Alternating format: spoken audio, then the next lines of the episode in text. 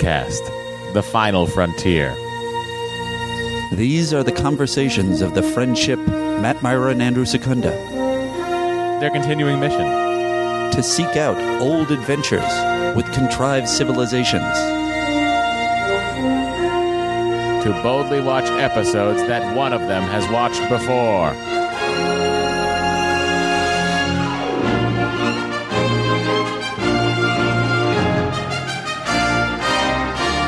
Welcome to Star Trek The Next Conversation, the world's number four Star Trek podcast.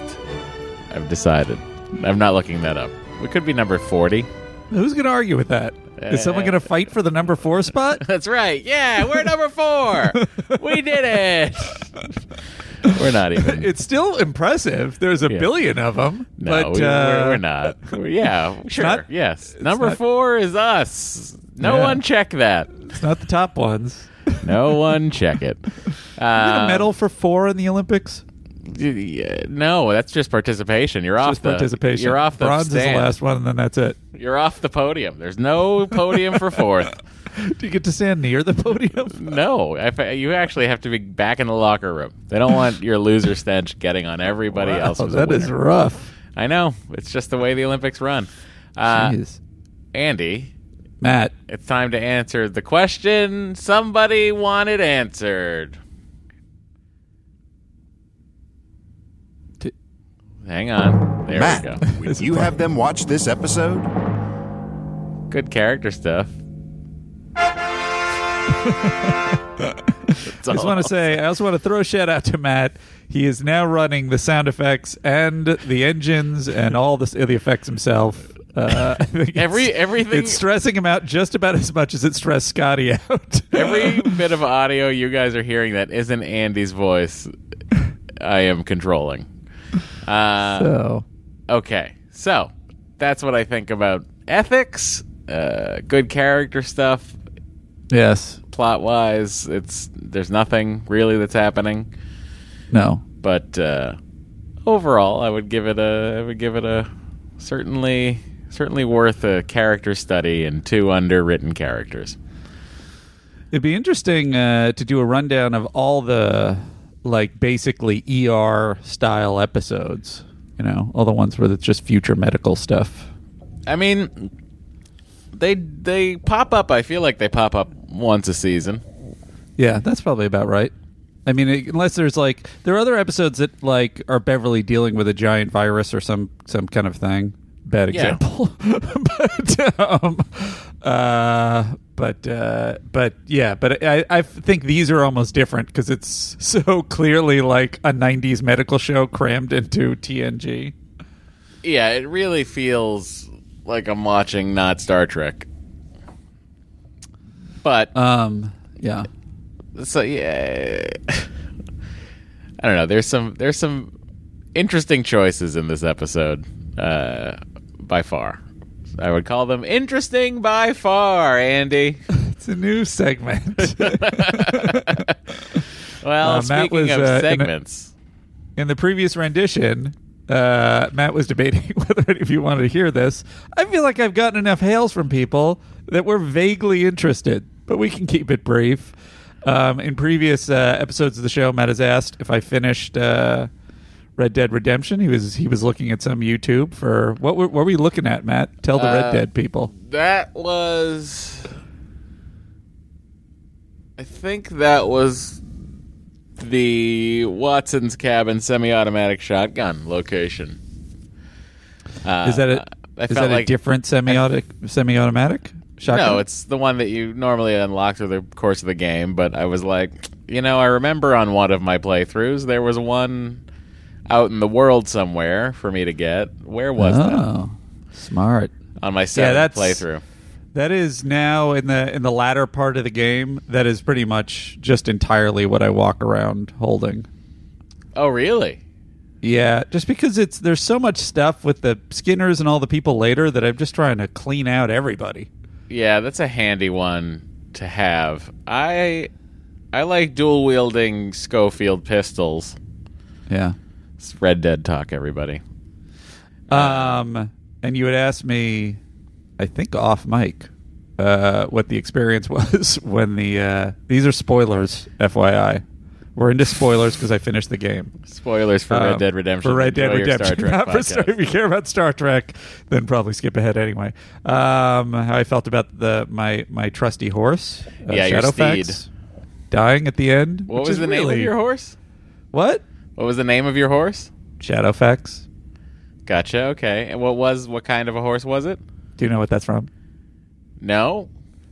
Ha ha!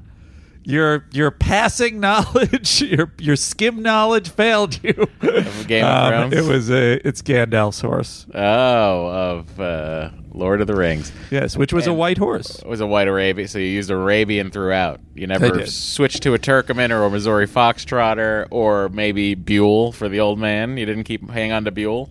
Is there? I think I might have put Buell in a In in, a one of the stable? stables.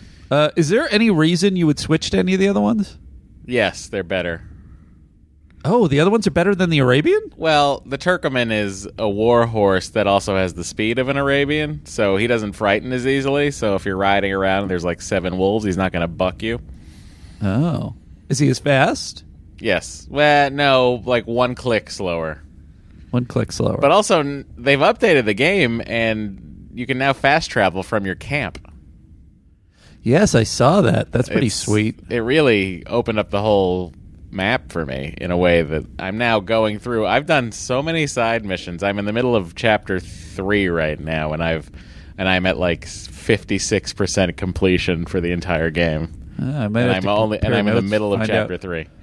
What the coolest? I mean, I, f- I feel like I was the reason it took so long is because I kept doing all the side missions, but uh, but I'll have to compare notes. Um, is there anything post credits like that I should? I feel like I'm wandering and I don't know what I'm supposed to do.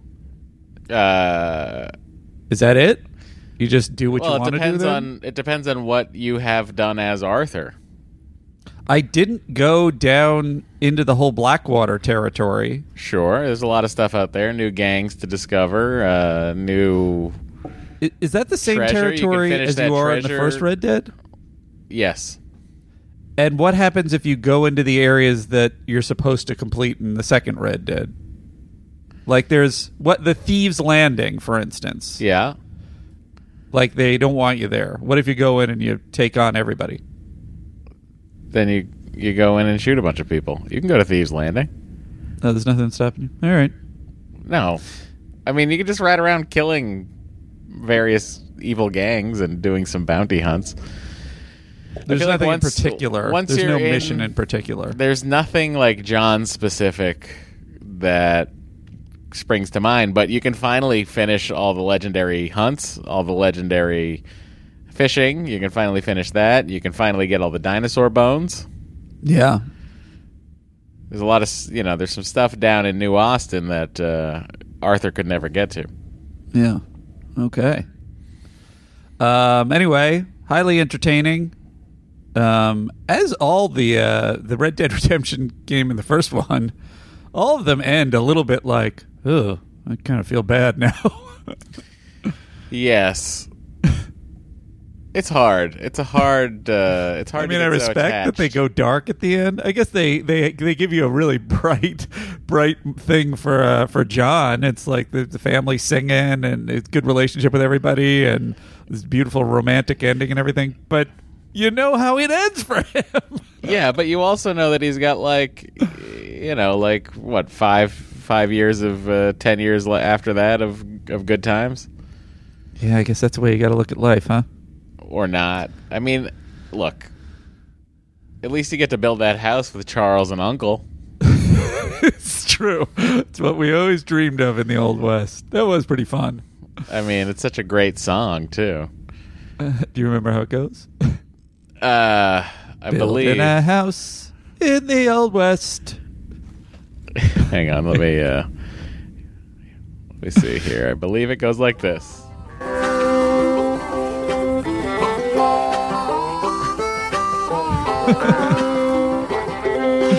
Sure. This is how I do all my work at home. I just listen to this song. I don't doubt it. Just right, sand Really- it down. Some Really motivates guitar. me.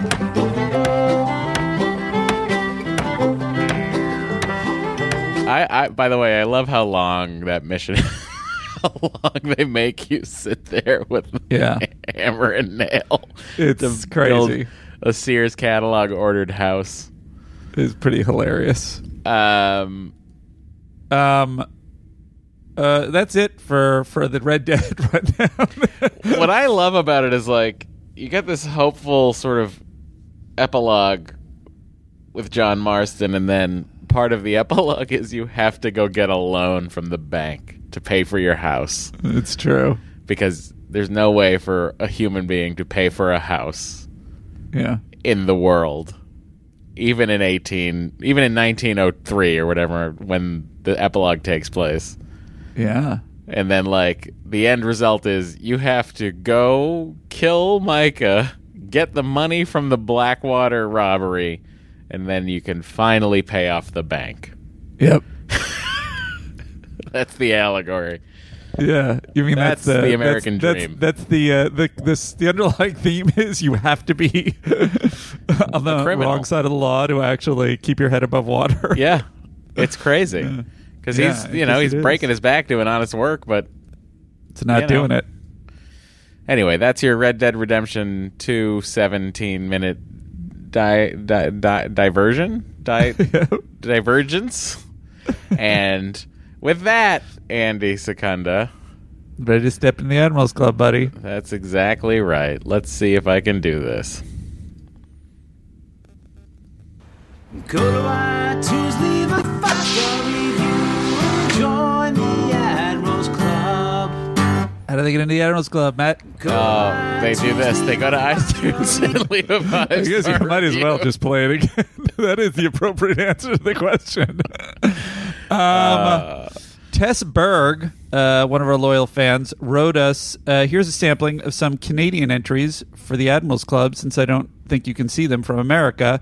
Uh, yeah, if you do want, if you are on a different iTunes from another country, it's difficult for us to see it.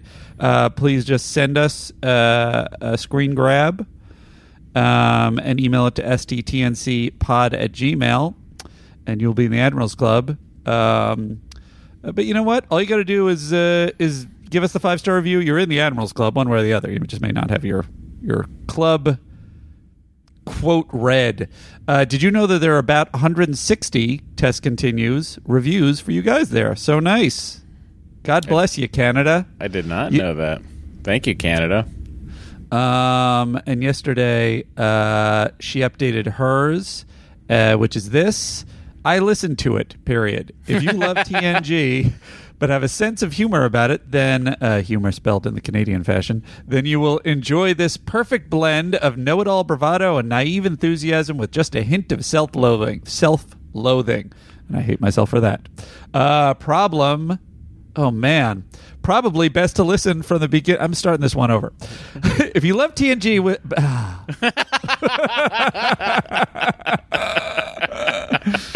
if uh, if my failures give you comfort in this dark time, Oh, Tess, you don't even the know. main reason It's- I, I do it for not you. a hint. All right, not Tess, I'm going to give it one more shot. If you love TNG but have a sense of humor about it, then you will enjoy this perfect blend of know it all bravado and naive enthusiasm with just a hint of self loathing. Probably best to listen from the beginning to experience the full evolution. Also, it'll seem less weird. Um, Oh my God, Kate Spencer on the computer. My Kate Spencer? computer is just a, di- a, a, a- full of landmines, full of audiophile landmines, left and right. That one was not from Kate Spencer. That was from uh, Tess Berg. Um, here's another one uh, from Canada. Good show. My wife always says, please turn that off when she hears me listening to it. My wife says that almost about every single podcast I listen to. Do you listen to them aloud? Not Or is she just aloud, saying, but, like, "Stop when listening we- to it"? When we get in cars and like I my see. phone connects. You know, when we Interesting. used to get in cars together. Yeah. I mean, we haven't been in a car together probably since February. Generally speaking, um, man, I don't think it's even fair as a generalization. But I, I do know that uh, my uh, my ex did not uh, did not care to listen to podcasts in the car, and I'm always like, we're gonna be in the car for like two or three hours. yeah, I mean, I often will listen to nothing and forget. To oh, really? You'll just sit there with nothing, not even Yeah. music. I've I've done the entire. I've done the whole drive to Vegas without listening to anything. Is that a form of meditation for you? It's a four-hour drive. Uh, apparently, I don't know how you do that. it's really just me concentrating on how to win. You know? Is that it? Or are you just thinking over yeah, strategies and yeah. Thinking, thinking. Boy, this time when I hit that button on the slot machine, that random number generator is going to fall my way. um, the last Admirals Club uh, entry is uh, long time, first time. Great job, fellas. Just, just excellent with ellipses between it. I'll tell you this much: if I make it into the Admirals Club, I'll look at my podcasting app the way Geordi looks at the Warp Core. Uh, is that it? That does it for the Admirals. That's it for the Admirals from the Great White North. There you go. Okay, so let's head over to the President's Circle.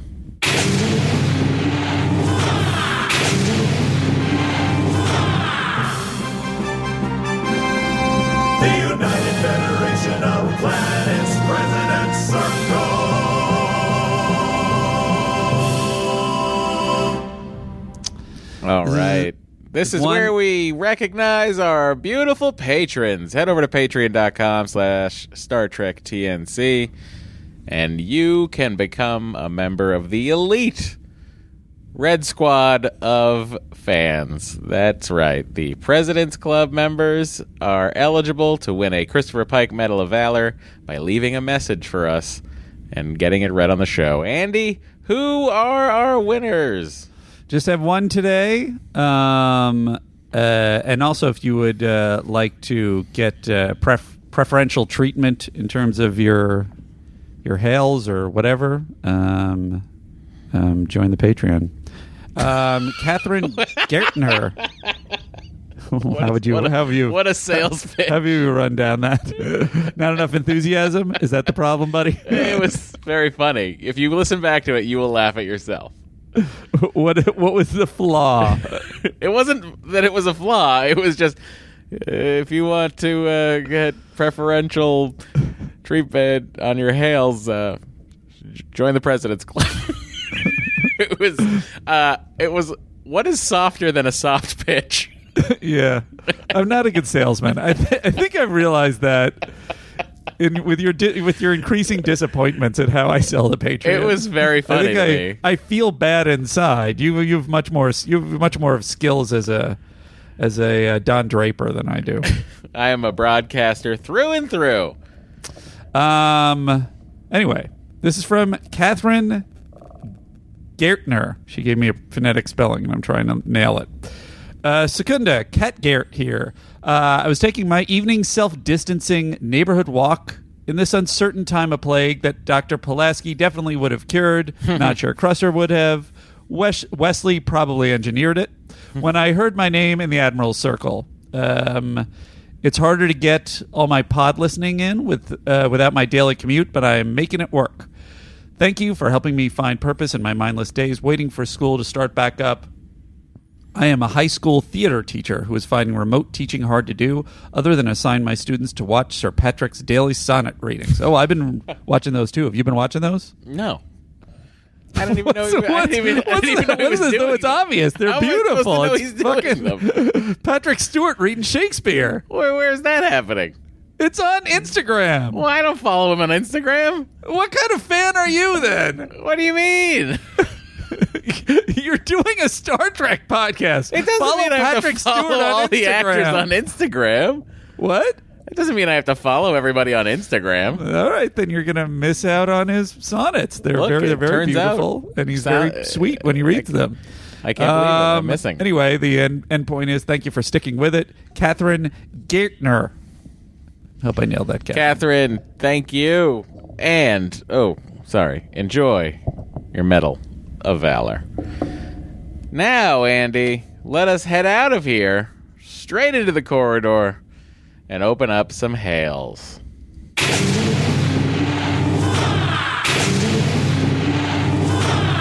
Here we are in the corridor. Captain, we are being hailed. Uh, our first is actually a tweet. You can tweet us at Star Trek TNC, um, who uh, noted your uh, success uh, last time in uh, in identifying the USS Discovery bridge set. Oh, is this on a? That was uh, that was on Picard. Oh, it was on Picard. Yeah, there you go. That's why it was. That's why it's on the main the main pod. Um, and he writes. Uh, Jake Nutting writes. Matt Mira called it, no surprise, and uh, and he quotes uh, TrekCore, which put up comparative pictures of the bridge of the USS Zeng, which is a redress of a portion of the USS Discovery, Yeah. just like you said. Look, they have been redressing bridge sets since 1968, so more power to them. Um, our next is from uh, Patrick Watson, who writes us "Guy wearing khakis in power play." Um, yes, please tell us. which really stood out. And I and he he doesn't come to a to a he doesn't get the the information we're looking for, but he really went a far way to try and dig it out. So I wanted to give him credit. Hi, Matt and Andy. In your TNC episode on Power Play, you discussed a man wearing 1992 era civilian clothes in the Enterprise corridor. Starting a couple of years ago, I've noticed the same extra in this same garb in this episode, as well as at least three others. Um, and he uh, he referred to Sarek, the Mind's Eye, and Schisms, and he has pictures of them. And I'll try and put those on the uh, on either the Instagram or the. I mean, let's let's not fool ourselves. It's going to be on the Twitter. Um, an exhaustive IMDb search, as well as crowdsourcing answers from Memory Alpha, proved fruitless in tracking down this extra's identity. I even emailed Larry Nemecek through his website, and he was astonished and had no insights as to who this man is and why he appeared in this out of place attire so frequently. Can you send me those pictures? I will right now text them to Frakes and see if he has any idea. Uh, oh yeah, that was that's what he ends with. Anyways, no answers here. Just writing to say the plot thickens, Maybe too trivial for an ass frakes, or perhaps he knows. Anyways, keep up the good work. Love the podcast, Patrick. Uh, at Matt's request, I'm gonna send those pictures, and we'll see if we can do it. Do you want me to do that now or at the end? Yeah, just email it to me. All right, let me find him. Yeah, they're gonna have to vamp for a second. Oh, I have no problem vamping. Uh, the thing I like about these uh, weird people that get rewatched is when they were making the show, they. I don't think they could have imagined that it would ever a get upres to full resolution, 4K essentially. B be rewatched on computers constantly. Although maybe because they were making Star Trek, they they did think that they had the forethought. But you cannot imagine how detailed the watching is at this point. Like when we're into our seventh and eighth and ninth and twentieth time going through an episode, we're gonna see things that were never meant to be seen. Yeah, this was this aired at a time when you watched it, and that was it. um. Anyway, I just sent it to you. All right, thank you, Andy. Any uh, who's uh, who's next in the hail bag? Who's next in the hail bag? I'll tell you, buddy. It's uh, this. Uh, oh, I just should have played this instead of making you vamp. Um, it's uh, as a matter of fact, I'm gonna skip over this one. And I apologize. All the time I was sitting there not doing anything, just sitting there listening to him vamp. God damn it! So I was vamping and you did nothing. I know. I had to. I had to turn off. Uh, you were just mesmerized by it. I know it's really good vamping. He's a he's a pro vamper. Um, here it is. It's a voicemail, and here it. Oh, come on, is. Oh, I can't play it. No, you can't play a voice hail. Oh, You'd have to send it to me, and I would play it. all right. Well, it's you know. Do it's I need not, to vamp again? It's not. Ep- it's not episode specific. So, All right. uh, I'll play it next week. Anyway, we're done then. Great. Uh, I'm asking. Sent it, sent the picture to Frakes. Uh, and asking him the question. Any idea who this weird background guy is in khakis?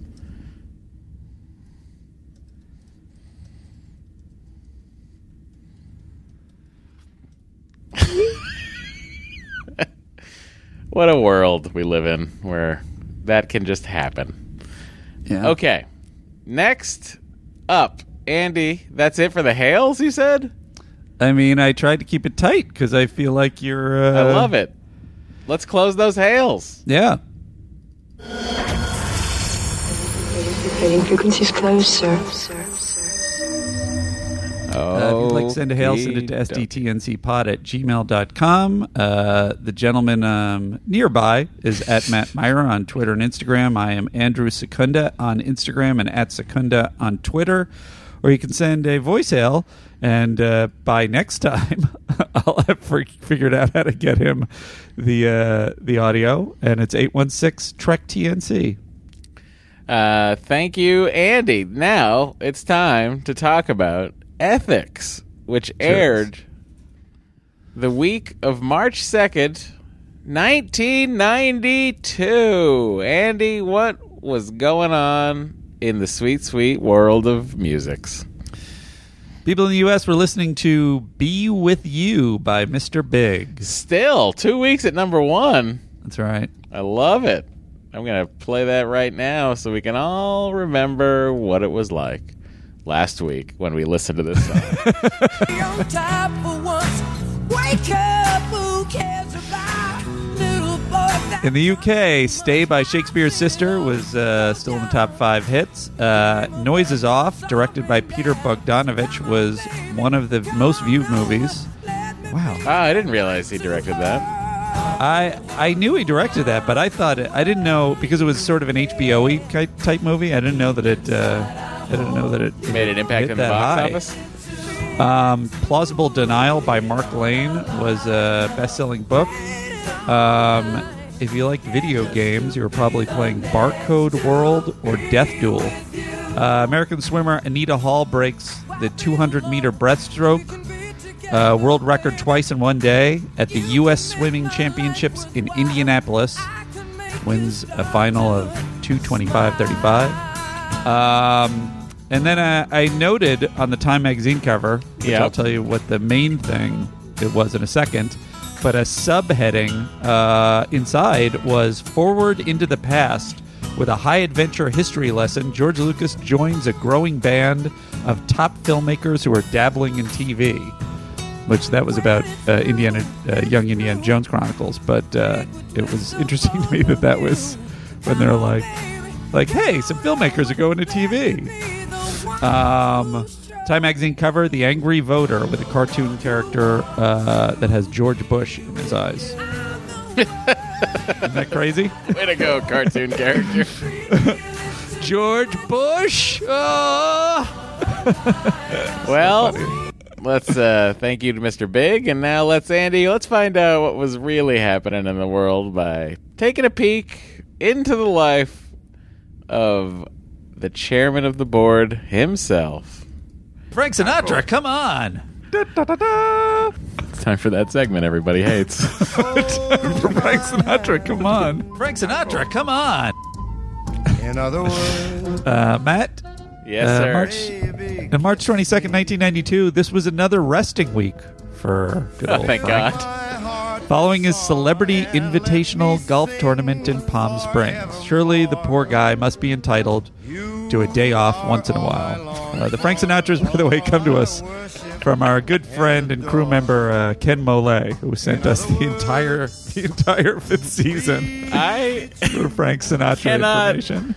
believe that that's still coming, and I'm so happy about it every week. Enjoy that rest, Frankie, baby!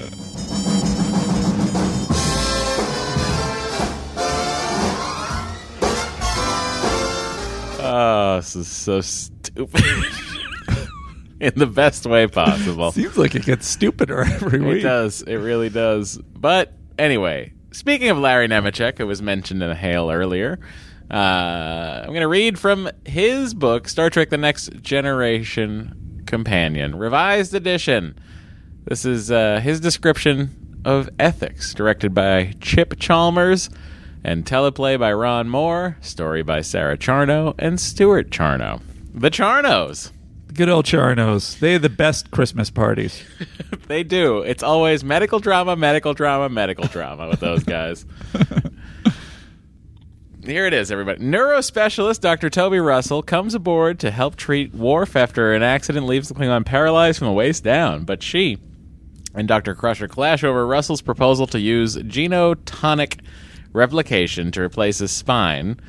Beverly considers the life threatening procedure an unnecessary risk to her patient, who is in no danger of dying. Worf feels that he is dead already. His shame and his, hel- and his helplessness uh, is so great that he won't let Alexander see him. He even asks Riker to help him commit ritual suicide to avoid being uh, pitied. Riker's torn, weighing his values against Worf's until he learns the Klingon custom requires the son to assist in the ceremony anyway. Worf refuses the, to consider the partial mobility offered by neur- neural implants. Beverly is shocked when Dr. Russell tempts him with her untried genotonic, gene tonic, whatever process. Uh, it has only a fair test success rate and has never been tried on humanoids, and failure would mean death. Meanwhile, during a rescue attempt, another one of Russell's experimental techniques costs the patient his life. Angered, Crusher relieves her of all medical duty, but when Worf can't bring himself to ask Alexander to complete the suicide ceremony, both he and Beverly relent and agree to try Dr. Russell's procedure. The Klingon dies in surgery. that's, the, that's the craziest turn in the whole episode. The. Klingon dies in surgery, but mourning turns into joy when a redundant Klingon body system kicks in. Worf again asked his son for help, but this time with his therapy. Thank you. Thank you all. And thank you, Larry, for writing that. Whew. Andy, Matt, ethics. here we go. Uh, You've all been waiting for it. What just based on the first initial minute, two minutes of the episode, Andy? What what what's the thing that stands out the most to you? Um, well, I mean, it's not really what you're asking. The thing that stands out to me the most is that seeing the Enterprise D and hearing the the hum of the engines. I I will say people are always asking me, "Well, how do you feel about the show now?" Um, from my progression, it made me so calm in this in the world situation we're in. It was so nice to see this future.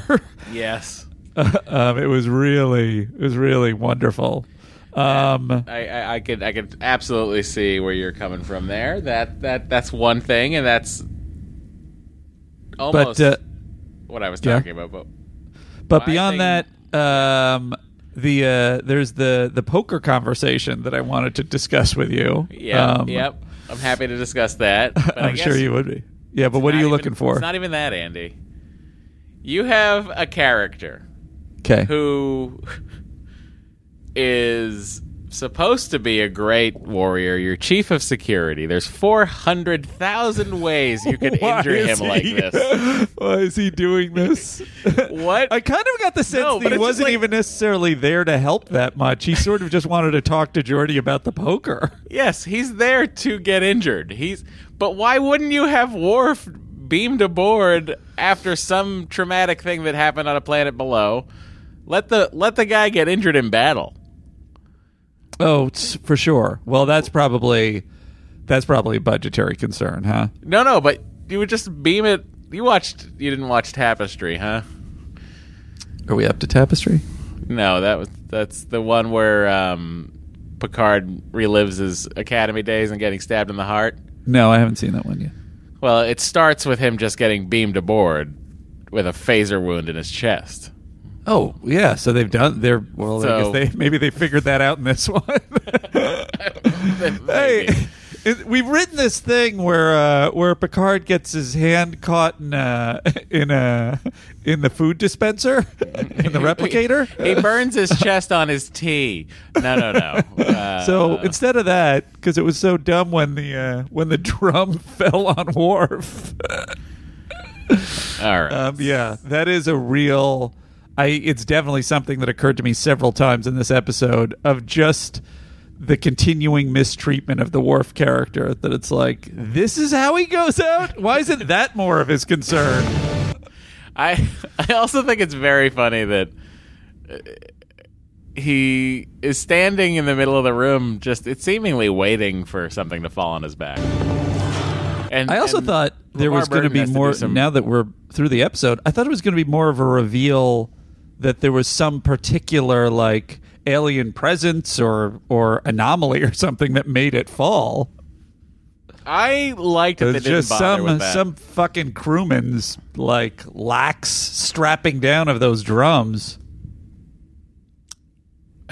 Well, you know how like if the Enterprise gets hit by some weapons or falls It, eh, or, or shakes and moves shakes around. in some way, yeah, it's crazy they're doing surgery in this thing.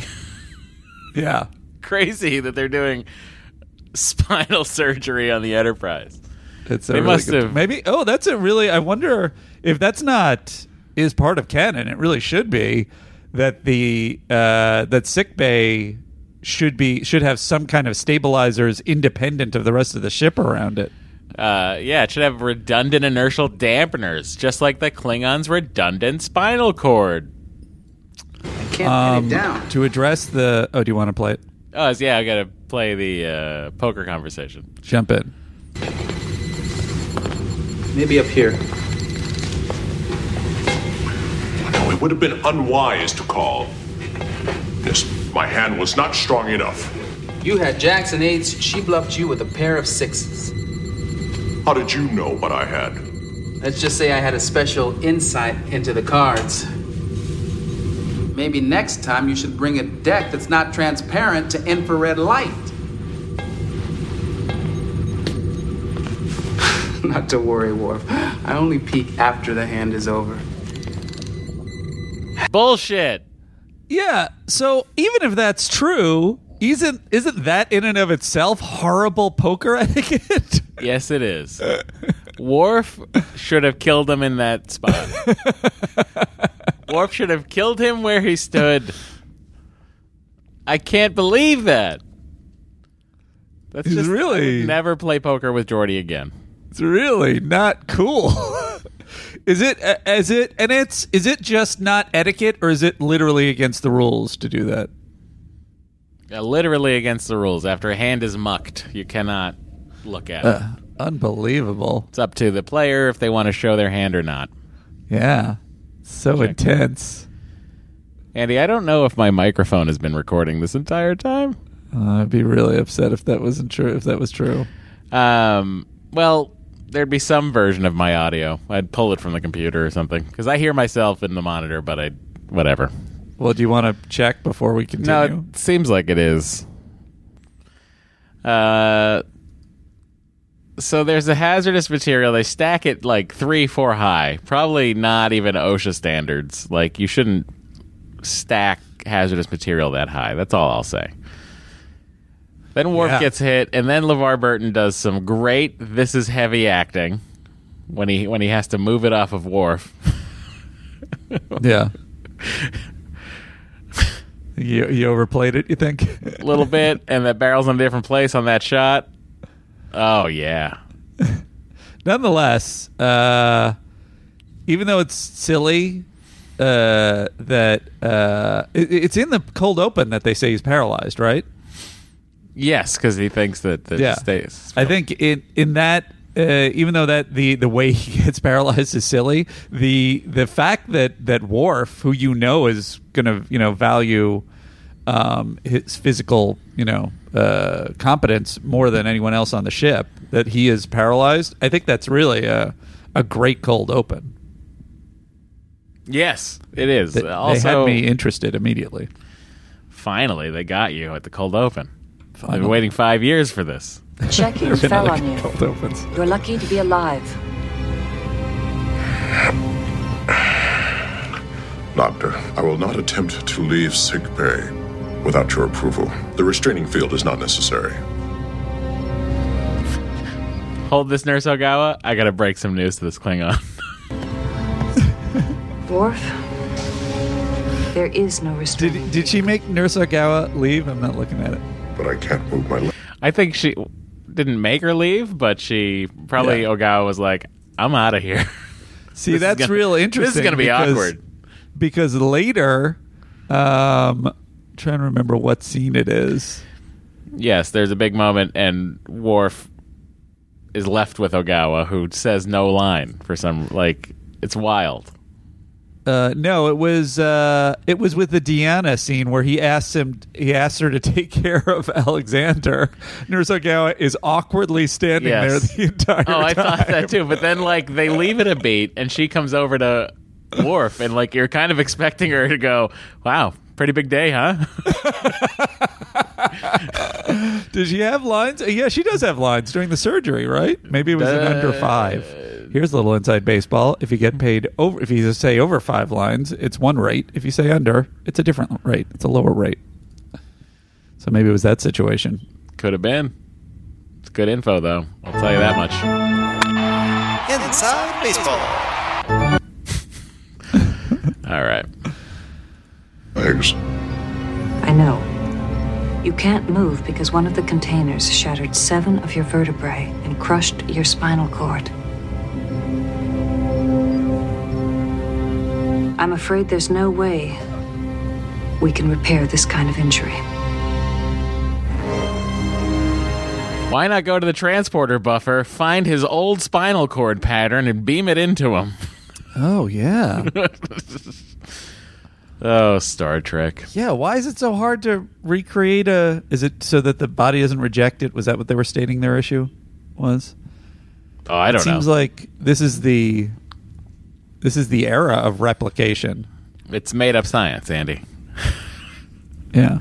Well, it's I- whatever is yeah. convenient for the story. And this week, they cannot fix this kind of injury. But next week, they might be able to. Yeah. They maybe even were able to last week, but they can't do it this week. I'm gonna say this. I think Gates McFadden is, and you can tell she's, you can tell even beneath the performance, she's like, finally, I get to fucking drink in and have all these huge, incredibly dramatic medical scenes. But I gotta tell you, she kills it. She kills it in this episode. Uh, I think everybody on the show is great when given the opportunity to be great Yeah. And not just being written as like like the one side furniture. of the character. Yeah. Crusher believes his paralysis may be permanent. Welcome to the Enterprise, Dr. Russell. I'm Beverly Crusher. A pleasure. I have some equipment aboard the Potemkin. Would you please have it sent to one of your medical labs? Of course. Send it to MedLab 4. Yes, Before we get down to business, I just wanted to say that I had the pleasure of reading your paper on cybernetic regeneration recently. Really? You're the first person to mention it. Ah, I thought it was brilliant. Your ideas on bioactive interfaces border on revolutionary. It's going to be a genuine pleasure working with you. Thank you. Have you had a chance to review Worf's case history yet? Only briefly. I must admit, I was a little shocked to find the state of Klingon neurological medicine to be so primitive. It's a cultural bias. Rather than like rendezvousing with the Potemkin to beam this weird doctor aboard, shouldn't they like bring him to like Starfleet Medical or something? Yeah, I I guess in my head I assumed it was it was because they were too far out. But yeah, that certainly would be the reasonable thing. They've got to be near a star base. Well, she was a specialist, though. I assume she's like. You're just saying to get get him off the ship. Yeah, I'm saying like get him to like. There's got to be some orbiting Starfleet hospital, right? You would Working think in MedLab 4? that'd be Right cool to see. way. Also, I think we saw one in TOS. I don't remember. It's all blurring together.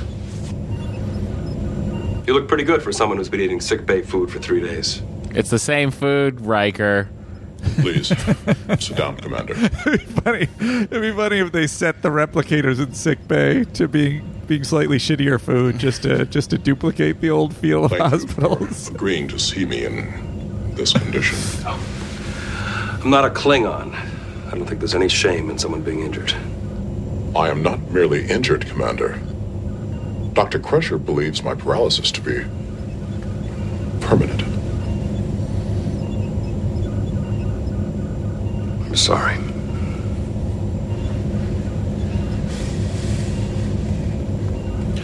I have a personal favor to ask.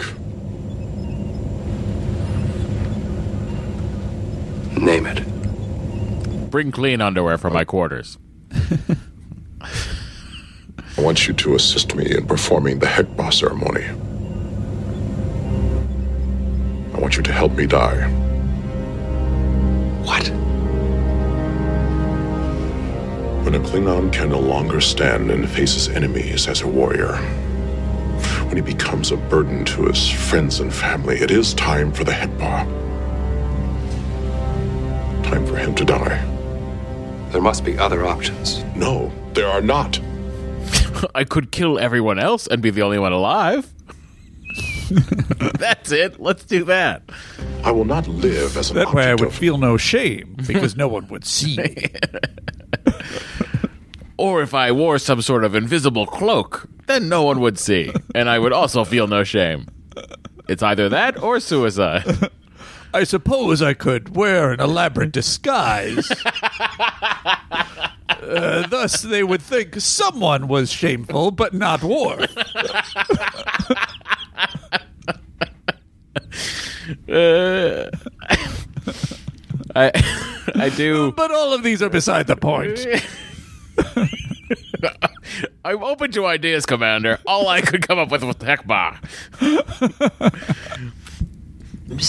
Two livers, eight chambered heart, double line neural pia mater. I've never seen so many unnecessary redundancies in one body. Unnecessary? The Klingons refer to it as the brak'lul. Almost every vital function in their bodies has a built in redundancy in case any primary organ or system fails. It's a good design in theory, but in practice, all the extra organs means just that much more can go wrong. I kind of like that there's a breakdown of both sides of that.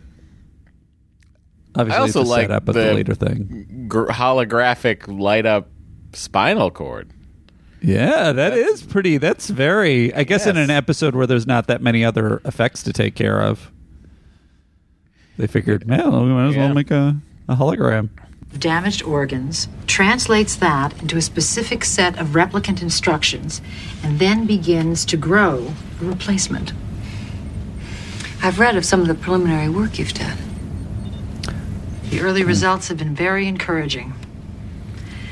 Beverly, the Genetronic replicator can create a completely new neural conduit for you, Lieutenant Worf. Replace his entire spinal column? Exactly. Instead of splicing and pasting together broken connections like a couple of glorified tailors, we create a new living system. I had no idea you were already using this on humanoids. I haven't been. This will be the first time. It's mostly been my own cats. She it has seems- not gone well. She seems like a lady who's got a lot of cats. She does. Also, she's so. She, there's nothing. It's not even on her radar that this would be of concern. That's where she re- you really know she's a psychopath. Just like, nope, this will be the first time. Oh boy, I can't wait to see what happens. I need to report for duty. Make it so. I've never been around a humanoid. Captain. That's why I was so excited to meet you. I'd only read papers. May I speak to you in private? Of course, number one. You have the bridge, Mr. Data. Aye, sir. Finally, Data gets the bridge. Yeah. We don't get to see much. It'd be great to just see him on his own doing weird things. I have always tried to keep an open mind, not to judge someone else's culture by my own. But for me to be part of this ceremony, I understand from. He's Dr. really Crusher. getting hot with Picard here. this this is the this is the Riker that shows up in Picard with the with the fucking starship. Well, kick some Tal Shiar ass. That Worf will never regain the use of his legs. That doesn't mean that his life is over. That's a very human perspective, Will. For a Klingon in Worf's position, his life is over. I can't accept that. Well, if you were dying, if you were terminally ill with an incurable disease and facing the remaining few days of your life in pain, wouldn't you come to look on death as a release? Worf isn't dying, and he is not in pain. He could lead a long life with You and I could learn to live with a disability like that, but not Worf. His life ended when those containers fell on him. It's very weirdly closed-minded slash open-minded of Picard, where he's like It's very strange. s- taking the Klingon side of it. I know he understands a lot of Klingon culture because he was the arbiter of successor, and he's. But you know, here's the thing, Matt. There's there's the episode where Riker, you know, uh, d- dives into Klingon culture and is on the Klingon ship. So I don't know why Picard needs to explain all this to him. yes. Also, like. I mean, they Picard kind of played fast and loose because he obviously knows what Hegh'bat is. But uh, Yes, and Picard, but Picard also is the kind of he's been established as like always on the progressive kind of. yeah, and like for instance, I'm trying to. It's hard to remember Andy what episodes we have watched together and what what episodes I've, I've are just in later seasons, but like.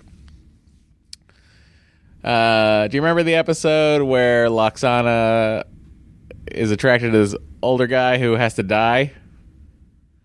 Um, no, but go ahead. Oh wait, yes, maybe. I, Remember, I know, whatever. Like, Just and it's ahead. customary for uh, when every doc, when every person Yes, of, I have to that, that one, age. yes. Yes. So you know, Picard's over here like fighting to extradite that guy. Right. Um, but I guess it's not out of the fact that he finds it morally objectionable. It's more about the fact that he is listening to that guy's desires to to stay on board the ship. I mean, I guess it it it does. The scene does that. You know, it, it serves the purpose of making us feel the same way that Riker feels at the end, which is. Uh, is really irritating that you're not going to make you know make the decision because basically Picard presents it in a way where he's saying where he's nudging Riker toward almost like you have to understand where he's coming from where he's coming from is as reasonable as where we come from but then then the next step would be so are you telling me to not to just you know help him kill himself and then he won't go that far and so it's like at the end of the scene it's like i am not sure what we're saying picard's perspective is hmm. doesn't i don't Meanwhile, Alexander's as annoying as ever.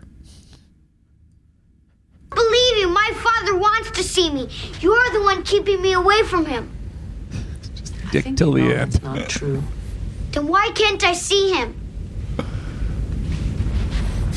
He's wearing an invisibility cloak. so you trying won't out feel different shame. things. He's actually here. His head i am peeks out. actually Worf in disguise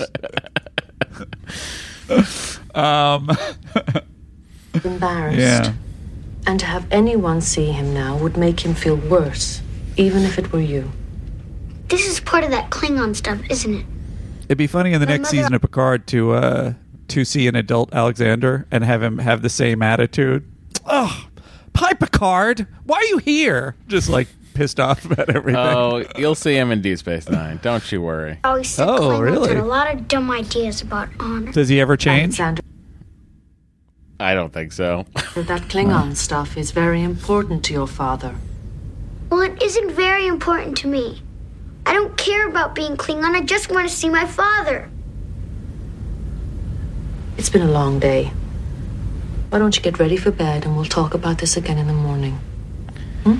And then I'll read to you about the Battle of the Binary Stars. When the Klingons. It is a question of honor, and I would ask that you respect my wishes in this matter, Counselor. All I care about at this moment is a little boy who's terrified he's going to lose his father. You should also be care- caring about Worf. Well, much like uh, Crusher says, he's not going to die. He's fine. He just won't have the use of his legs. So Right. Troi's like, Worf, stop being an idiot and Right. see your kid. Yeah, that's fair. Maybe it's time you stopped lying here worrying about your honor and started thinking about someone else. Like your son. He's all yours, dum dums. What's that? the way Troi just bounces away and nods at the doctors, like this guy. This guy is an idiot. Your turn. From a neurological institute. She specializes in spinal injuries like yours. We've discussed a variety of surgical procedures. on cats. I'm afraid none of them will repair. That should the be made clear. but it's my theory that cats are very similar to Klingons in physiology. I don't know anything about Klingons. I think it's because when tricorder screens, when my bio comes out, cats is always cut off right there. here, look, you just have to scroll. It says it right there. Anyway, what am I doing I like to imagine that your spine is a cat's tail. Meow. But we have found I don't want her operating on me. But think about how many bones a cat's tail has. Now look at your spine. Doctor, Can I show you some holograms Doctor, of my please cats? leave. A way for you to regain much of your mobility. We can implant a series of neural transducers into your lower torso and legs. Look, if if if Tony Stark could make a, a pants device for Yeah, sure. for Rhodey to walk around with, uh, I just feel like we'd be further along Star Trek wise. Is that what Rhodey's walking around in now? It's just it's just a, a an armature. Yeah, So technically, he is still paralyzed. As far as I know, yeah. Gotcha. Application. It's still in the experimental stage, but if it works, it will restore virtually all your mobility and without the need for artificial implants. Beverly is PO'd. He's very enticed. He really is. Hey, side note. Uh, first of all, this uh, this lady Caroline Kava uh, did not have a second claim to fame. Oh, Um, sorry, but uh, independent of that, uh, I liked that for the time they just had two female doctors, and it's not addressed, and it's not. Uh, granted, one of them is completely corrupt, but uh, but it's not an issue, and uh, I think it's a it's a nice departure from the usual, you know, questionable gender roles on this you show. know how much of an issue it isn't. I have never even thought about that, and I've seen this show many times. I yeah, when it was very far into the episode, and I was like, "Oh, this is." I wonder if this is a uh, uh, if there was any discussion at all, or if it was uh, just the right choice. I think if you had thrown a man into this, Right. and Well, I think I think that's what struck me is that the man would have been like, "Oh, they're they're setting up the man as the sort of pig-headed dick," and uh, you know the other thing, a lot of the ladies' arguments are pretty sound. It's just in the end you kind of get the vibe sides. that she's not I think they're both. I think on both sides they're very sound. Like I like that Crusher's thing is like, look, he, he's my patient. I'm not supposed to make a patient worse. He's not going to get any worse unless Yeah. we do something to make him worse. Right. It and and her argument is like, well, he wants to do it. That's and this is an opportunity also to advance the cause for other people um, down the road. Um, and so those are both also reasonable arguments. And it really is like kind of just she does enough questionable things in the episode and because we know Beverly is on the right side of it just because we know Beverly that that's how we can draw the conclusion and really probably more issues uh, on this show and every show where you have two different sides of an argument uh, of a moral argument should be like this than they are it's always they usually just set one person up as clearly the villain Yeah, it's, it's interesting when it's subtle. but she's clearly the villain. I don't know if you know this, but she's not in our main cast. well, And that's what I'm there- saying. That's how we there know. are zero. There are zero antagonists in this episode. Yes. Also, how the she's villain. dressed just seems more villainy. She's not in a Starfleet uniform. she's got those piercing blue eyes. This could work. She keeps petting that does. cat everywhere she goes. Major like breakthrough in Blofeld. neurogenics that will Data has hidden spot from her. change a lot of people's lives. You're using the desperation of an injured man as an excuse to try a procedure that you couldn't do under normal circumstances. I checked with Starfleet Medical. They have turned down your request to test Genetronics on humanoids three times already. Are you really going to hide behind the rules of some bureaucracy? I probably did it when I was the head of Starfleet Medical for season two. Beverly, your patient's life is at stake here. Look, before you do any of Guards this, Dr. Crusher. go ahead, Captain. We've I'm in the middle of something. Denver. We're ready down here. We have triage team standing by. Very well. We'll begin transporting the survivors on board immediately. Bridge out. Beverly, could you use an extra pair of hands? Absolutely. I like that too. They're having their argument, they having their disagreement, but she knows she needs the uh, the extra competent medical help, so she takes it. Well, I think that's what makes doctors cool doctors, you know? Um. uh, oh, when the uh, when this other thing happened, the other disaster that she had to take care of. First of all, I guess that's kind of the well. Is there just an A plot in this show? I guess the B plot is Alexander Yes. because that's kind of a C plot, and it's interesting that the A plot and the C plot are both Beverly. Um, but independent of that, uh, I thought it was interesting. Uh, the, I I thought it was going to be that this lady wants to do this surgery, and then Beverly is drawn away on a on a more pressing emergency situation, and then that's when Worf says, "Do the surgery," and the woman does the surgery, so that Beverly's not there. I thought that was the way it was going to go down. Mm, I see. So thus, she would have been more of a villain because she would have gone behind Beverly's back, sort of. Yes, but, you needed Beverly to be there, so she learned something too. because you had to you had to have, see Beverly in the ridiculous pink outfit. I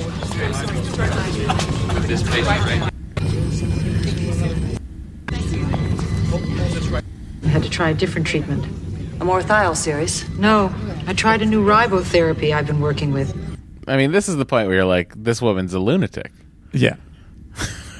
It's called borathium.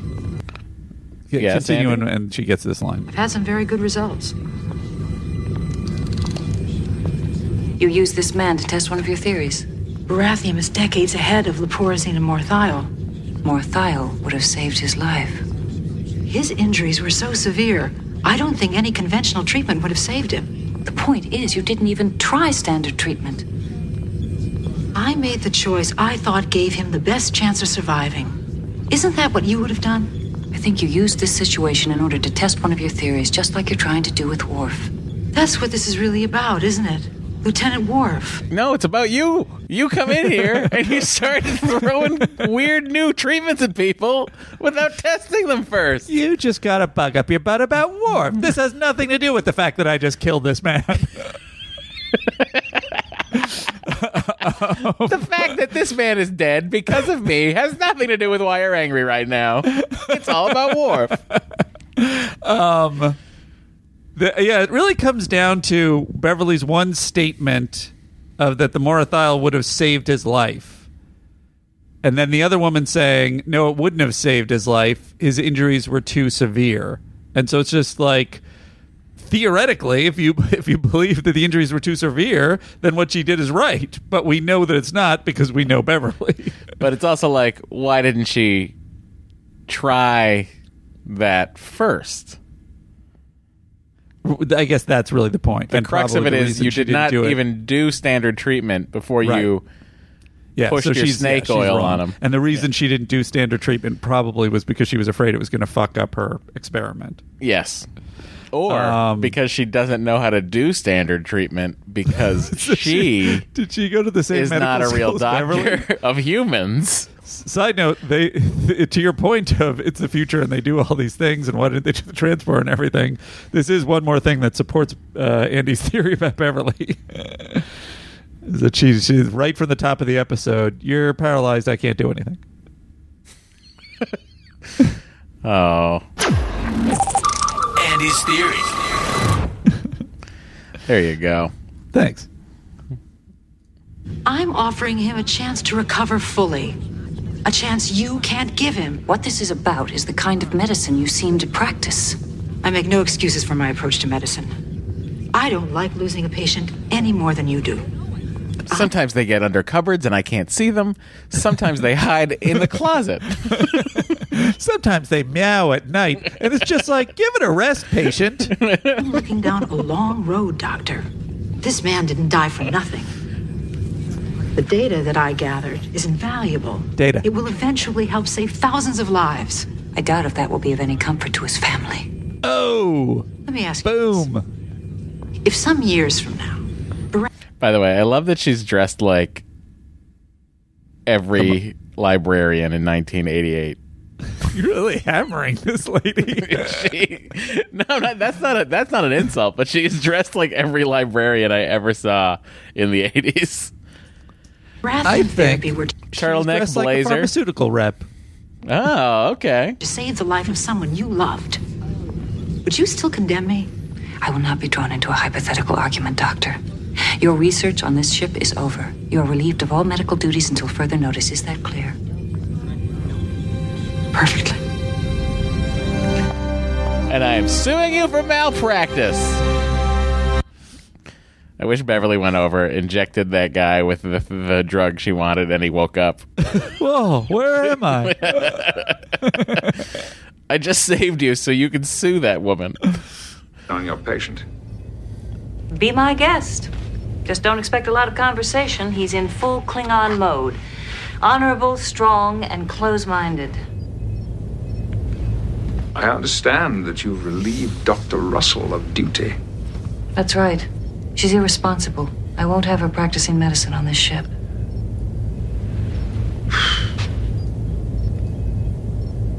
Beverly?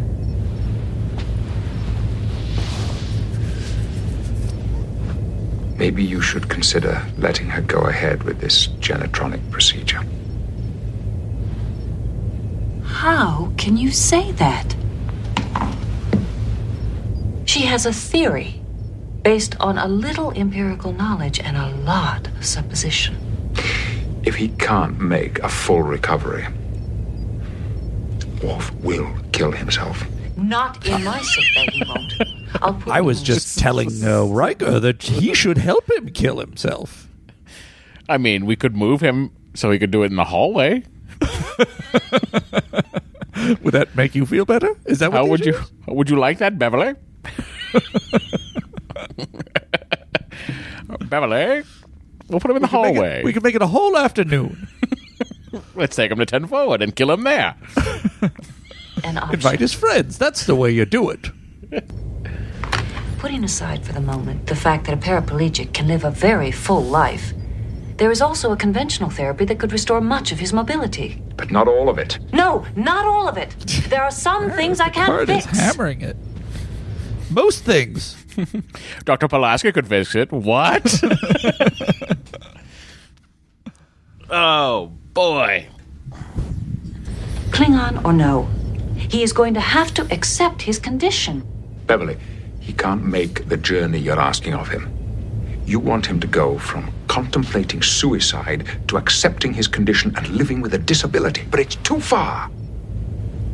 And the road between covers a lifetime of values, beliefs. Can't do it, Beverly. You know, it's a buy. Like I get it. He knows all. He's he's really immersed himself in Klingon culture and everything. He's trying to respect Worf's wishes. I think it's just generally speaking, every single time that there's a moral question like this, Picard kind of makes the other culture kind of come to his his way of thinking. That tends to be the landing point more often than not. Yeah. Or he finds a way. Like he doesn't give up at. Um. All right. Well, let's just do the thing that in my heart feels wrong. yes, this does feel. This feels to me a lot like a. Uh,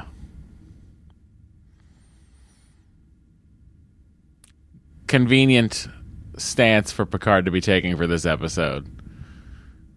And even this argument, it's a lifetime of values. Well, yeah, it is and it isn't. Like he was raised by humans on Earth in like Russia. Right. After his parents were killed Well- at the Khitomer outpost. I mean, So- even if it's his decision, then like I, also like call his Yeah. parents up, make him talk to his parents and be like, "I'm going to kill myself." Rozhenko's. I'm sorry. Yeah. I mean, I I think like I think they were getting at you know whose uh, I was going to say whose line is it anyway? Whose life is it anyway?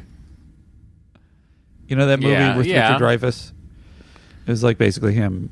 He, he wants the right to kill himself um, uh, because he's paralyzed. I think he's quadriplegic. I don't remember, but whatever the case. Uh, so I feel like they're kind of that's the area they're in. Except that's not really the central question. I think it's it's sort of more circles on is his perspective of being a warrior or not like like is it reasonable for him to i don't know it just doesn't feel like that's the main issues they're discussing so if it was then i could see i would see picard as more and maybe that's the reason they're not really discussing it in that way um but I guess what I'm saying is, if that's the issue, that he has the right to choose in his own life what he wants to do, then I guess it's a little bit more reasonable. Mm.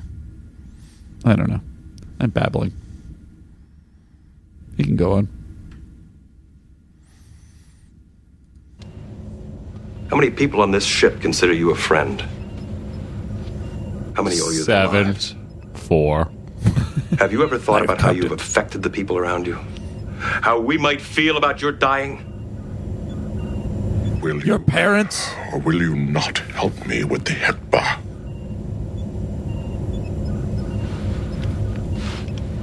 You are my friend. And in spite of everything I've said, if it were my place, I would probably help you. But I've been studying Klingon ritual and Klingon law, and I've discovered that it's not my place to fill that role. According to tradition, that honor falls to a family member, preferably the oldest son. That is impossible. He is a child. The son of a Klingon is a man the day he can first hold a blade. True? Alexander is not fully Klingon. He is part human. That's an excuse. What you really mean is it would be too hard to look at your son and tell him to bring you the knife. Watch you stab it into your heart. Then pull the knife out of your chest and wipe your blood on his sleeve. Seems like that's, That's a the rite of cold death, isn't it? part of the ceremony. Well, I'm sorry, Mr. Worf. and then throw the knife in the trash. There's only one person on this ship who can. I think it would have been more impactful if he left it on this table to the left here. Because he just drops the knife at his at Worf's feet, Where he could just use it. where he could like probably somehow shimmy over to it, or just oh, sort Oh, of yeah. like fall off the table. Yeah, yeah. Oh, I didn't. Yeah, I definitely felt weird that he left it in. in I would have arm's left it on this table, which would have been the point of like, you can't walk, you're not going to be able to get it. Now have your son do it. The beliefs which we value. According to tradition, I must take my life after suffering this kind of injury. But I have decided to break with tradition. I have decided to live. I'm glad, Father. I must still undergo a dangerous operation. I may still die. I love the the music swelling, like the Yeah. like happy music swelling to "I may still die." It will not be by my own Can't swell up and then swell down. It's uh, it could be crazy. It's just going up, guys. That's all we're doing here. Uh, Um, I so really, he had. I didn't ca- caught that before. I thought he was just saying, "I've decided to undergo this procedure." I didn't realize his thing was, "I've decided to live, but I'm going to undergo this tradition, yeah. procedure." Like whether he, whether the procedure is successful or not, he's decided to live with the injury. well, if the procedure's not successful, he dies. That's it. Right. So he doesn't want to live with the injury, and he doesn't have to. I die. By the way, big swing here from Worf. That take to Troi. If I die, you have to take care of the most annoying child on the ship. He must be cared for. I'll make sure he reaches your parents' home safely. No. They are elderly. Weak. cannot care They should have let themselves die years ago. What about your brother, Paul Sorvino? Oh, that's a later episode. You won't see that, Andy, till later, season seven, I think. The Rozhenko brother. Oh, well. I didn't see. I guess we've just discussed it. Counselor, it almost seems like he doesn't think of it until now. Like this moment of Worf between. That is how he's playing it. Yeah. It's really just like, but maybe if a cat could raise him. counselor, You know, in the in the deleted scene, Andy, uh, on in Nemesis, it, it it is Worf that takes care of Spot after Data dies. oh, that's so nice. Yeah, serious request to make of you. That's a shame that that's not in there. What do you consider You want me to raise Alexander? Oh, thank God you're an empath. I didn't want to say it. respect for you, Deanna? you have been most helpful in guiding me since Alexander's arrival. I can't imagine anyone who would be a better parent to my son. If it is too much to ask,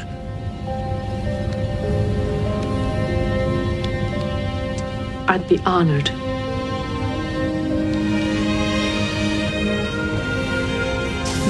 And this is when when Nurse Ogawa comes over and should say something. I am ready.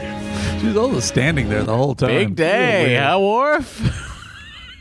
Oh, that'd be great if she said that in the middle of the scene. Oh, let's count. Uh, let's count Nurse Ogawa's lines, shall we? Microtome.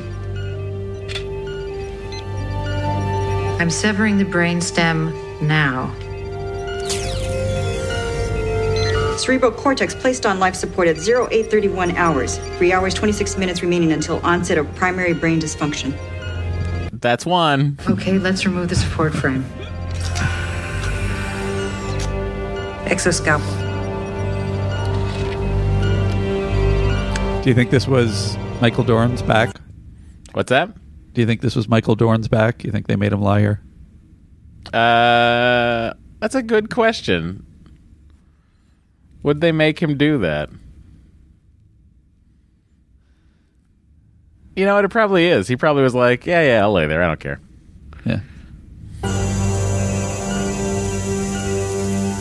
I've notified Starfleet that our survey of Sector 3 By the way, I like this little scenelet of these two just doing their day to day bullshit paperwork great. business. It's really nice. I like it because it's like this is this is the day to day starship bullshit. I like. Yeah. 628 Also, the closest of close-ups in this scene, just really Yes. getting inside their, drop their off the heads. survivors from the Denver. and How worried they are. I understand from Miss LaForge that there's a minor fluctuation in the starboard warp core. I've scheduled a stress simulation routine for this afternoon to check it out.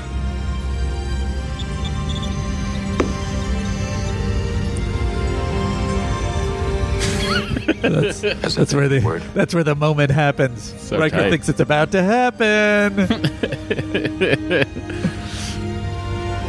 Should I kiss him now? Should, should I kiss him now? That's the internal monologue. Uh, um, it's also interesting that he asked Picard if there's any change. I guess Picard would get the information first, but Yeah. wouldn't he soon know after that? That he's yeah, like, but you know, maybe he got it and forgot to mention it. Chronic scans are complete. Doesn't seem right.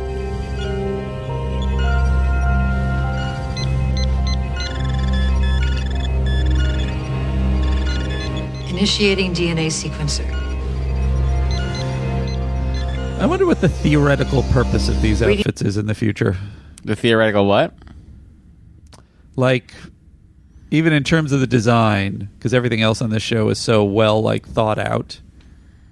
By the way, the the the beeping machine next to Worf is so old school '90s like medical TV. um, and it's funny that everything else in the show is all these touch panels and really streamlined stuff. And then when Worf gets injured, they're like, eh, "Put in this big beeping machine." Um, but uh, but my question was these medical outfits with the weird, eh, you know, Yeah. hats and everything. What do you think? Like, is implied that their purpose is to keep hair out Yeah. of the patient's inners. keep it keep just it's just a cleanliness thing. They haven't sterilization figured out a better way at that point. Well, they have. They have ster- they have sterilization fields, but I think this is just an added layer of protection, Andy. Don't you know I'm the saying. importance of wearing gloves and masks nowadays? Huh? Don't you know the importance of wearing gloves, Andy? I sure do. What's happened? The scanner is having trouble reading the Klingon dorsal root ganglia. Did this show up in your simulations? Yes, but I thought I made sufficient adjustments. I didn't resimulate after I made the adjustments. I should have said that earlier. I'm sorry. Give me the detronal scanner.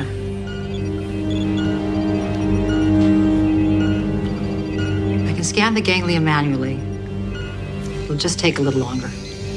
One hour, 43 minutes until primary brain dysfunction. That's two lines. She's getting closer. I hope he's okay. Uh, you're not supposed to say that line.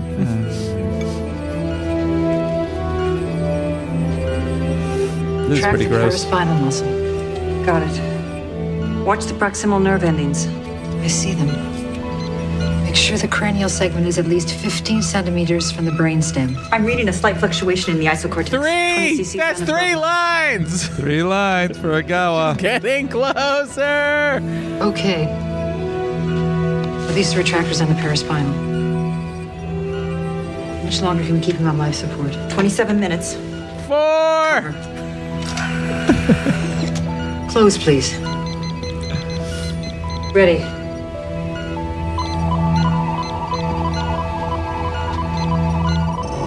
Tissue growth proceeding at anticipated rates. No initial signs of rejection.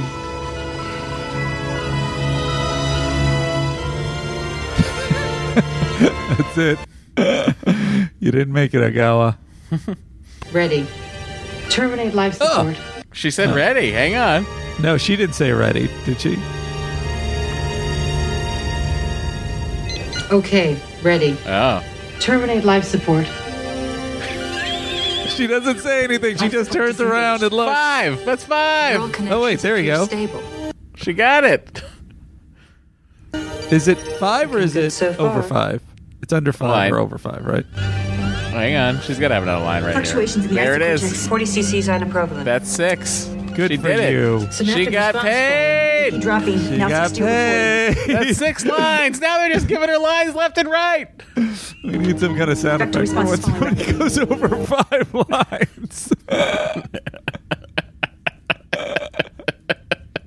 That was honestly the most fun I've had doing this podcast. Just counting Nurse Ogawa's lines.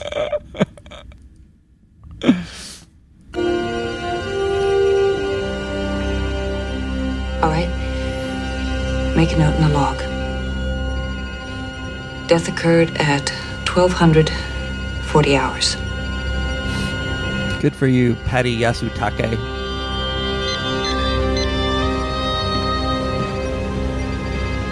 It was all going so well. No anomalies during replication. No initial rejection. No hairballs. It's these dumb outfits. Why do we wear these outfits? No. Oh, red is her color. I love it. yeah, I, I really I love the detail that she walks in and and Troi knows what happened. She doesn't have to tell her. She can sense her emotions or read her I am face. so sorry.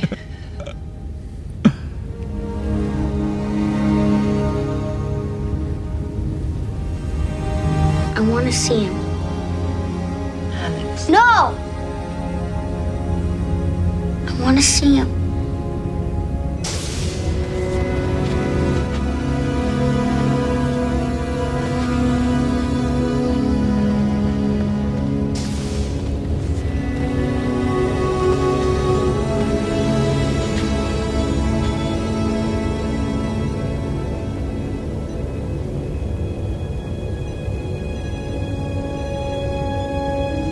This was almost like E.T. in the level, in, in, the, in the amount of time that they delayed him coming back to life.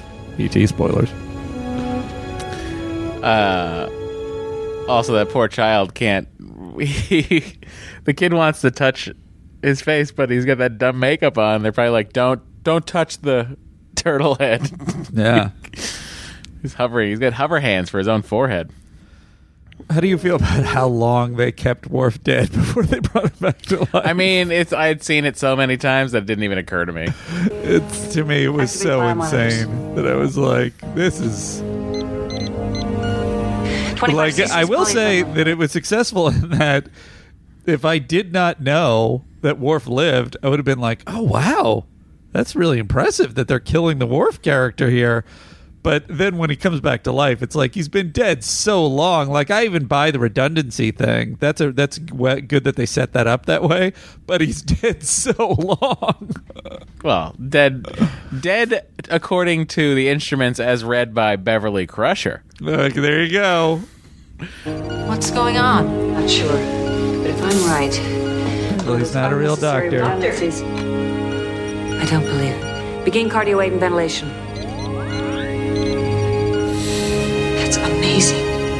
There must be a backup for his synaptic functions as well. Vital signs are stabilizing. Begin ribosomatic therapy. Increase oxygen mixture to 90%. Let's prepare a thalamic booster series. Alexander, you did it. You brought him back to life. you're now you're now the chief medical officer of the Enterprise. They should have had Alexander. I guess he doesn't know the rituals. Should have had Alexander do the the roar. Oh, that would have been good. I wonder what happens if you roar to uh to Sto-vo-kor. Sto-vo-kor and then the guy's not dead. Patient's recovery is going well.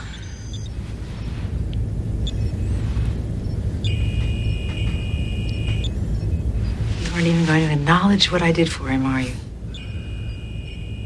You just can't admit that it was my research that made this possible. I am delighted that Worf is going to recover. You gambled, he won. Not all of your patients are so lucky. Beverly's got a lot of good zingers in this Doctor. one. You risk your patients' lives and justify it in the name of research. Genuine research takes time.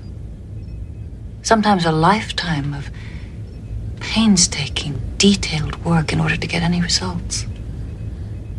Not for you. You take shortcuts. Right through living tissue. You put your research ahead of your patients' lives. And as far as I'm concerned, that's a violation of our most sacred trust. I'm sure your work will be hailed as a stunning breakthrough. Enjoy your laurels, Doctor. I'm not sure I could. It's just really good writing in this. Iced scene. out. Really good writing. Really well performed by Gates McFadden. Really subtle writing too. And Nice. good acting by Dr. Meow Meow. Uh, This is going to take time, Worf. Your muscles are still sorting out their new signals. Don't rush it. you won't be able to walk fully until next week. Alexander, Alexander, remember what we talked about? Your father wants to do this by himself. Because he hates you. It's all right, counselor. I would appreciate some help from my son. Yay! He gets to help his dad try to regain his He doesn't even mobility. do anything. He just holds his hands. Uh, all right, Andy. That does it for ethics. Ethics. Ethics by Andy Secunda. That's mine. It was my episode. I give it 10 Andes. Worf, walk walk better next time, Worf. I will learn to do better, sir. Thank you. Okie dokie. Let's give him MVC, shall we? of space when the going gets rough. You gave it your all. You showed the right stuff. You managed to not blow the ship to smithereens. That's why you're this week's MVC. All right. The MVC, everyone. I mean, I just want to throw this out there. Uh, Dr. Russell is the person who comes up with the the plan. Uh, you know, and does all the she's super does corrupt. all the work. Really, it's the A story. Yeah. Um. You can say Beverly probably saves more people during that yes, disaster. but I gotta say, I think I think it is Doctor Russell, but she's not on the crew, and it's the MVC. Oh, I give the MVC to William Riker before for saying to Worf, "I'm not going to kill you. You have to give this to your son. It's his thing." And then that sets off the chain of events that leads Worf to the surgery. Right. That's true. Certainly, Picard was, if anything, Picard might have been detrimental in this episode. Picard was the yang to everyone's yang. It's true.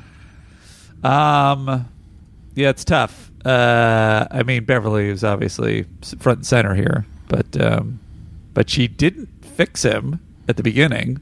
I guess she's involved in the fixing at the I end. I mean, she's she's the most valuable doctor to to uh, ethically practicing medicine.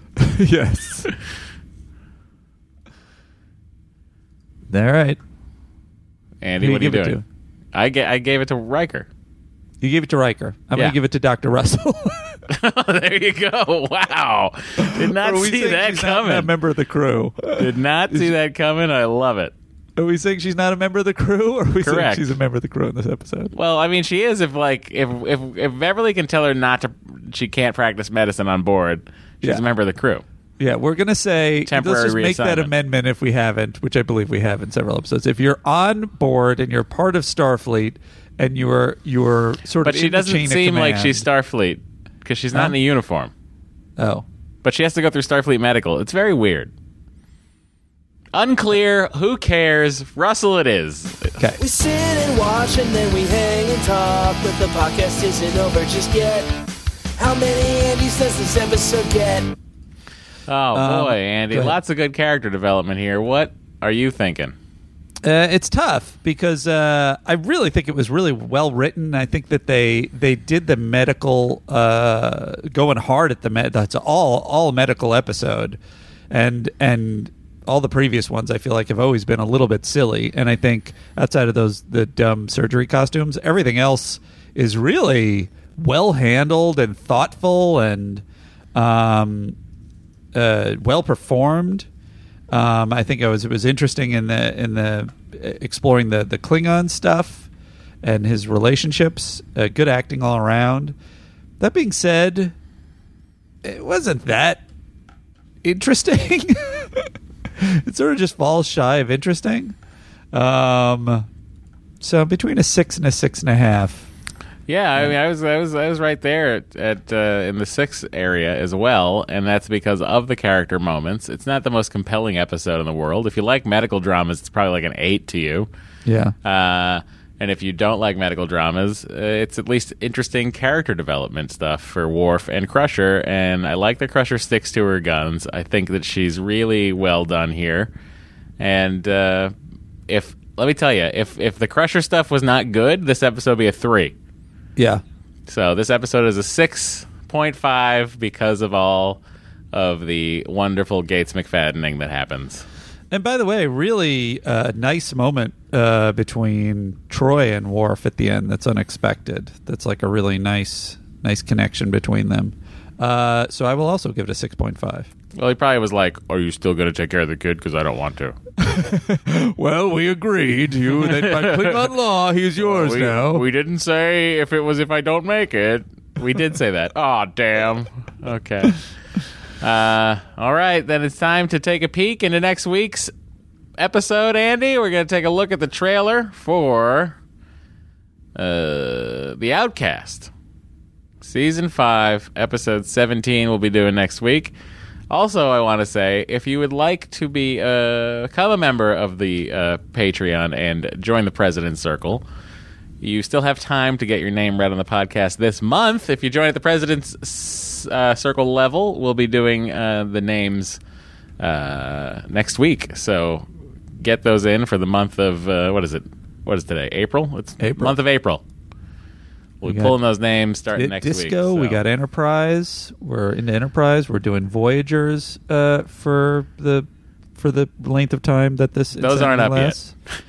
and uh, and What is uh, up right MCU, now? We're at Ant Ant Man and the Wasp this this month. Ant Man and the Wasp. Uh, we're gonna record Thursday. Probably go up uh, the- this week, uh, and then the week after that, we'll be doing uh, Voyager and then Enterprise. So, Oh, stay tuned, patrons. Otherwise, the Outcast trailer. Here we go.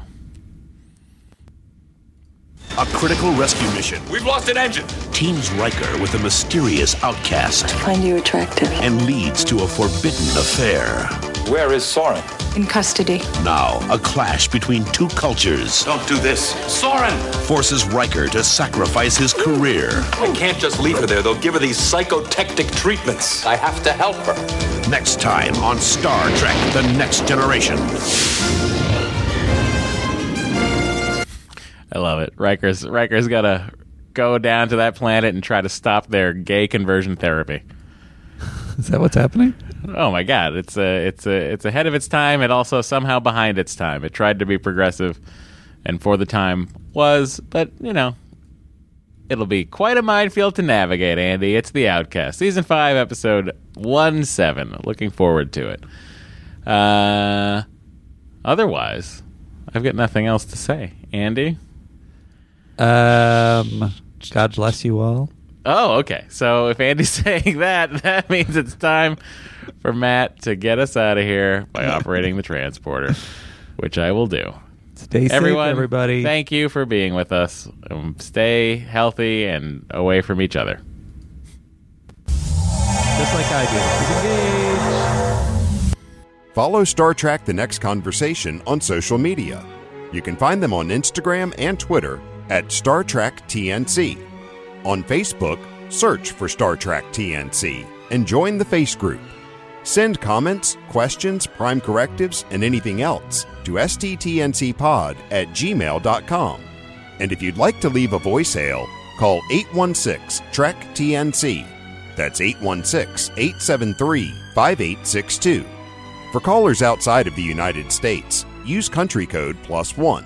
And don't worry, no one answers the phone, it's only for messages.